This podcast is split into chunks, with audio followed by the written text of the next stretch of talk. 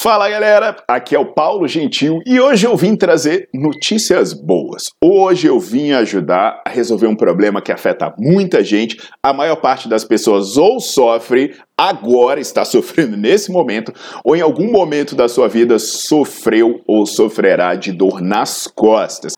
Hoje eu vou trazer evidências sobre mitos e verdades sobre dor nas costas para ajudar você a se livrar de paranoias e adotar as melhores práticas para você minimizar esse problema, tá bom? Então deixa o seu like no vídeo e bota para seguir o canal. Pessoal, dor nas costas é coisa séria ela é um problema extremamente comum e uma causa importante de incapacidade é, para diversas pessoas. Alguns estudos vão dizer que 95% das pessoas sofrerão com dor nas costas em algum momento da vida. E 50%, ou seja, metade dessas pessoas, sofrem de dor nas costas uma vez por ano. Então, na boa, presta atenção, porque se isso não serve para você, com certeza serve para alguém que você conhece. As pessoas falam, faltam muito, muito, muito trabalho e perdem muita qualidade de vida. Aliás, assim, é, 40% né, das causas de ausência ao trabalho são devido às dores nas costas. E elas podem ser classificadas como aguda, que são as que duram menos de seis semanas, a subaguda, que ela fica aí entre 6 a 12 semanas, e ela ser crônica, né, quando ela dura mais de três meses. Então você só tem a dor crônica quando ela permanece por mais de 12 semanas. Hoje eu vou trazer informações de um artigo publicado num dos principais jornais do mundo sobre medicina do esporte, que é um artigo do O'Sullivan, que foi publicado no Jornal Britânico de Medicina do Esporte, que trata sobre 10 mitos e esclarecimentos sobre dor nas costas, tá bom? O primeiro deles é que normalmente as dores nas costas refletem condições médicas sérias. Isso é mito, porque no geral, as dores nas costas, elas não são graves ameaças e elas raramente elas vão levar a uma incapacidade permanente. Por exemplo, não é porque você tem dor nas costas que você vai caminhar para uma cadeira de rodas. É algo que vai te incomodar, mas dificilmente vai te matar ou vai te deixar aleijado ou permanentemente incapacitado. Então é importante entender isso para você não ser vítima de charlatões que vão te plantar o terrorismo e vão tentar te vender mil e umas coisas. Mil e umas, mil e uma coisas. O segundo é acreditar que dor nas costas serão persistentes irão deteriorar a sua vida. A realidade é que a maioria dos casos de dor nas costas, eles melhoram sem progredir e eles não se agravam com o envelhecimento. Isso é muito importante, porque às vezes a pessoa é jovem né, e tem uma dor nas costas e pensa assim: ah, eu jovem estou com dor nas costas, daqui a pouco eu estou entrevado. Isso não é verdade, porque na maior parte dos casos, quando a pessoa envelhece, o problema resolve. Então, mais uma coisa para te tirar o medo, para te tirar o pânico. Outra coisa importantíssima é falar que a dor nas costas, em geral, ela está associada a danos teciduais. Ah, eu tenho dor nas costas porque tem algum tecido que foi danificado. Isso, bicho, é um mito sinistro. A realidade é que mais de 90% das dores nas costas não são específicas. Então, você aí que sente dor nas costas, é muito improvável que você tenha alguma lesão originando isso. E aí você pode estar se perguntando, ah, mas o que, que causa né, a minha dor nas costas? Ó, hoje a gente sabe que questões psicológicas, o próprio medo e as restrições que você se impõe, as expectativas negativas e a intolerância à dor são mais importantes para as dores lombares do que os danos teciduais propriamente ditos. Então, se você sente dor nas costas, é mais provável que tenha um fundo é, psicossomático ou psicológico do que efetivamente você tenha um dano em algum tecido tecido. E aí a gente vai para o quarto mito, que é extremamente importante. É a questão das imagens, né? Que as pessoas, ah, eu tô com dor nas costas, eu, eu preciso fazer uma ressonância. Olha, as imagens raramente são necessárias para você detectar a origem da dor nas costas e raramente o que aparece numa imagem tem alguma relevância para a questão clínica. Olha, pode parecer sinistro o que eu estou falando, mas tem um estudo de 2015, né, que é da Mayo Clinic, que ele analisa dados de mais de 3 mil pessoas. Mais de 3 mil pessoas.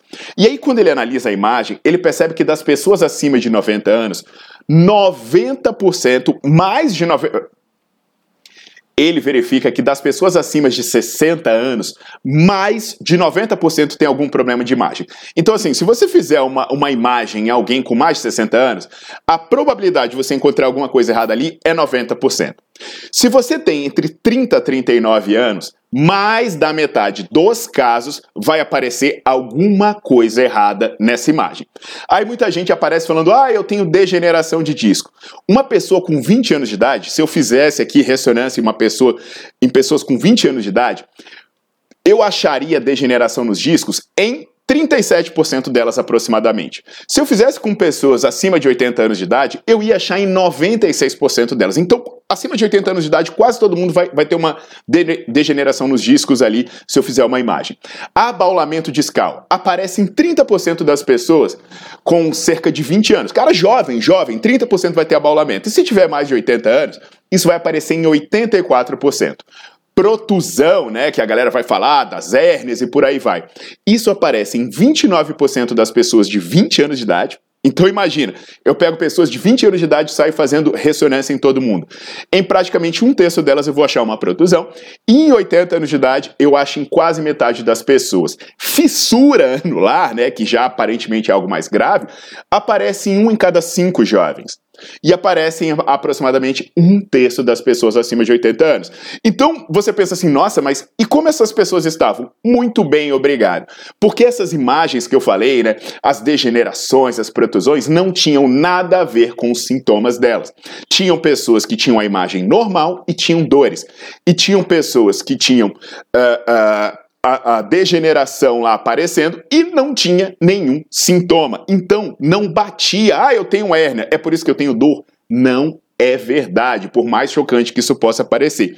Inclusive, aqui eu faço um parênteses: quem é profissional ou estudante da área de saúde, entra no Nerdflix e tem uma aula que eu falo sobre coluna, sobre core, para detonar esses mitos. Então, as imagens, elas não determinam o prognóstico, elas não determinam se você vai ter incapacidade futura e elas não ajudam a melhorar o desfecho clínico. Eu não preciso de uma imagem para abordar uma pessoa com dor lombar. Outra coisa importante, né, que é o nosso quinto mito, é que a dor relacionada ao exercício e ao movimento, elas seriam alertas de que você está fazendo algo mal feito, que você está causando algum dano na coluna, e isso que te causou a dor vai ser terminantemente proibido. Isso é um mito e isso é um problema. Porque os exercícios e os movimentos em todas as direções, eles são saudáveis para a coluna.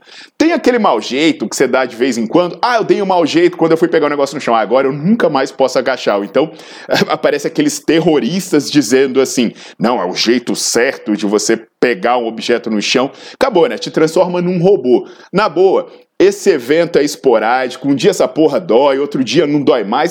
Todo mundo passa por isso. Não quer dizer que se um dia você ficou sentado e levantou com uma dorzinha nas costas, você vai ficar aleijado ou você vai ter um grande evento. Não caia nessa conversa. E aí, esse mito passa para o sexto, que é quando a galera fala que dor nas costas é causada pela má postura. Né? A má postura quando você está sentada, a má postura quando você está em pé, ou mesmo a sua má postura quando você vai levantar peso. Isso, inclusive, né, é outra coisa que eu falo na minha aula do Nerdflix, gerou uma porcaria de um terrorismo que a galera busca a postura perfeita. Cara, virou uma palhaçada, um charlatanismo sem fim. É o jeito certo de sentar, é o jeito certo de levantar, é o jeito certo de andar, é o jeito certo de, de fazer cocô, é o jeito certo. Pô, tudo tem que ter um jeito certo. Virou um mercado, velho, né? Quando você vai post de Instagram, essas coisas, tem tudo assim: o xizinho do jeito errado e o Vzinho do jeito certo. Cara, o fato é que as posturas não predizem a dor e nem a persistência da dor.